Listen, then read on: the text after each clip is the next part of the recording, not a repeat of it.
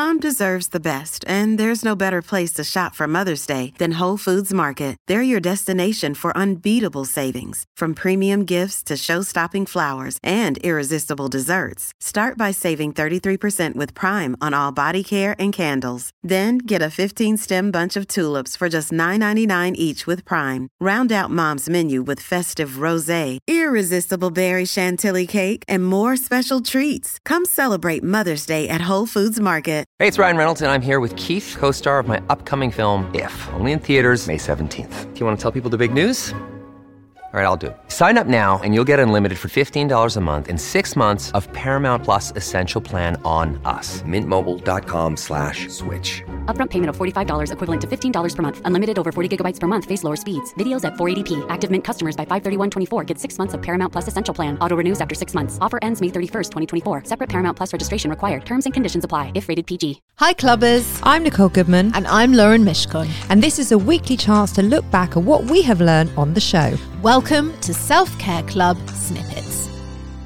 Before we jump into today's episode, we want to talk to you about our Facebook group. It's called Self Care Clubbers. So if you're not already a member, jump onto Facebook, search for Self Care Clubbers, and come and be part of our community. Can't wait to see you there. The link is in the show notes. So tell me how you felt going into this week. This was your your choice of week this week to tie in with Valentine's Day. I've actually got a voice note which ties in very nicely Ooh. to that. Shall I just play it now? Let me play it now. Please. beginning of self love week, and it couldn't have come at a better time. My anxiety is through the roof, um, not for any particular reason, just we're in lockdown and I'm a bit frustrated. And it's a great week for some self reflection and some self love because I think my natural default, and most women's natural default, is to give yourself a hard time and think about all the things that you're not doing, or who you're not speaking to, or who you haven't called back, or what you haven't done. And I need to get in touch with my soul and get a little bit more familiar with all the things that I actually really like about myself and all the ways in which I am winning at life. And that's what this week hopefully is going to bring. So that was that was how I walked into the week. What about you? Okay. Oh God, just like really deeply uncomfortable about it. And all I kept thinking about, all that was going on in my head was the Whitney Houston song. You know the one that I mean. I don't actually. Learning to love yourself is the greatest love of all. I reckon everyone listening to this was racking their brain, and my first response was, "It must. I will always love you," but it can't be that because that doesn't fit right. And then I went on to Dolly Parton. this is how my mind went, and then I went on to her hair, and then I went on to her boobs, and now I'm back to Oh, wow. I should have just said to you, I believe the children are our future. Teach them well and let them lead the way. Yeah. That should be our. Gone, that's our theme. with That should have been our theme tune for last week. That's brilliant. Yeah. So, yeah. it's not your I bag, is it? Is it? God no, God no, God no. I, I'm sure we hear about your week first because I think it would probably do the listeners a, a, a better service to hear about how a women's coach practices self love. Oh God. okay, let's do it. So you've just heard my first voice note. Yeah. I um I am not on top of my game. I haven't been for many weeks. Lockdown is really throwing me for a loop. So um so this this actually came at a really good time because I have been beating myself up mentally and I'm always thinking about all the things that I haven't done or where I'm wasting my time and you know it's also bullying. It's horrible. It's a horrible way to speak to yourself. So I started off with the love letter exercise. And I think I just had an argument with one of my kids, or I don't know, I was feeling frustrated and I went to sit on my bed. Um, and it really calmed me and it took me away from my very low energy vibe. And once I'd finished, I felt much more grounded in myself. It was a very beautiful reminder of who who I am, not who I am Mhm. not. Let's talk about who I am. And that it's okay to be struggling, but it's also important to know when it's time to step away from it. That was a beautiful reminder as well. Um, and then something that came up in just the reflection was that I really struggle with um, sometimes what I'm feeling that I'm not justified to feel it. So this is very vulnerable for me. So Mm. I'll try and I'll try and articulate it as best I can. I am um, I have a very privileged life.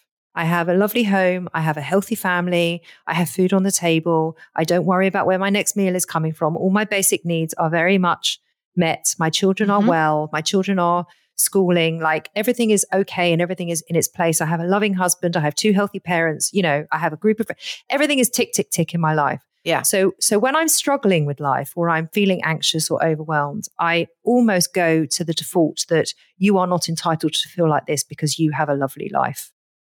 And that's not helpful because I am human and um, I am going to experience things that people, that every human being experiences, especially living in a pandemic and I can't leave my house.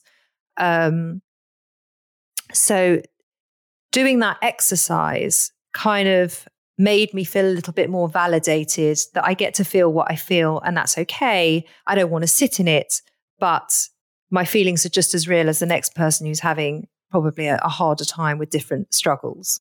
Yeah.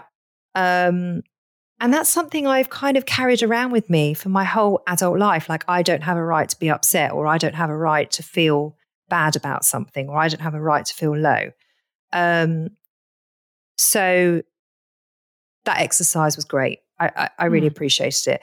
Um, the high fiving myself in the mirror. I yeah fucking loved it.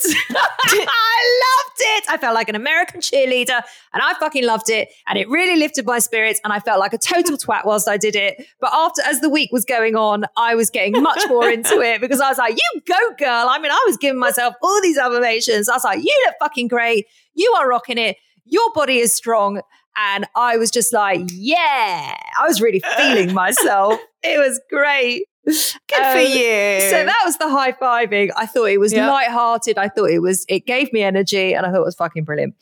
Yep. Um so Saturday, I went upstairs at about 11 o'clock and I sat on my dressing room floor yes. and I put on a podcast, the Coromo podcast that we've discussed. Yeah. yeah. Um, and I painted my toes and I painted my nails. I gave myself a manicure and I sat there in such a loving, nurturing way.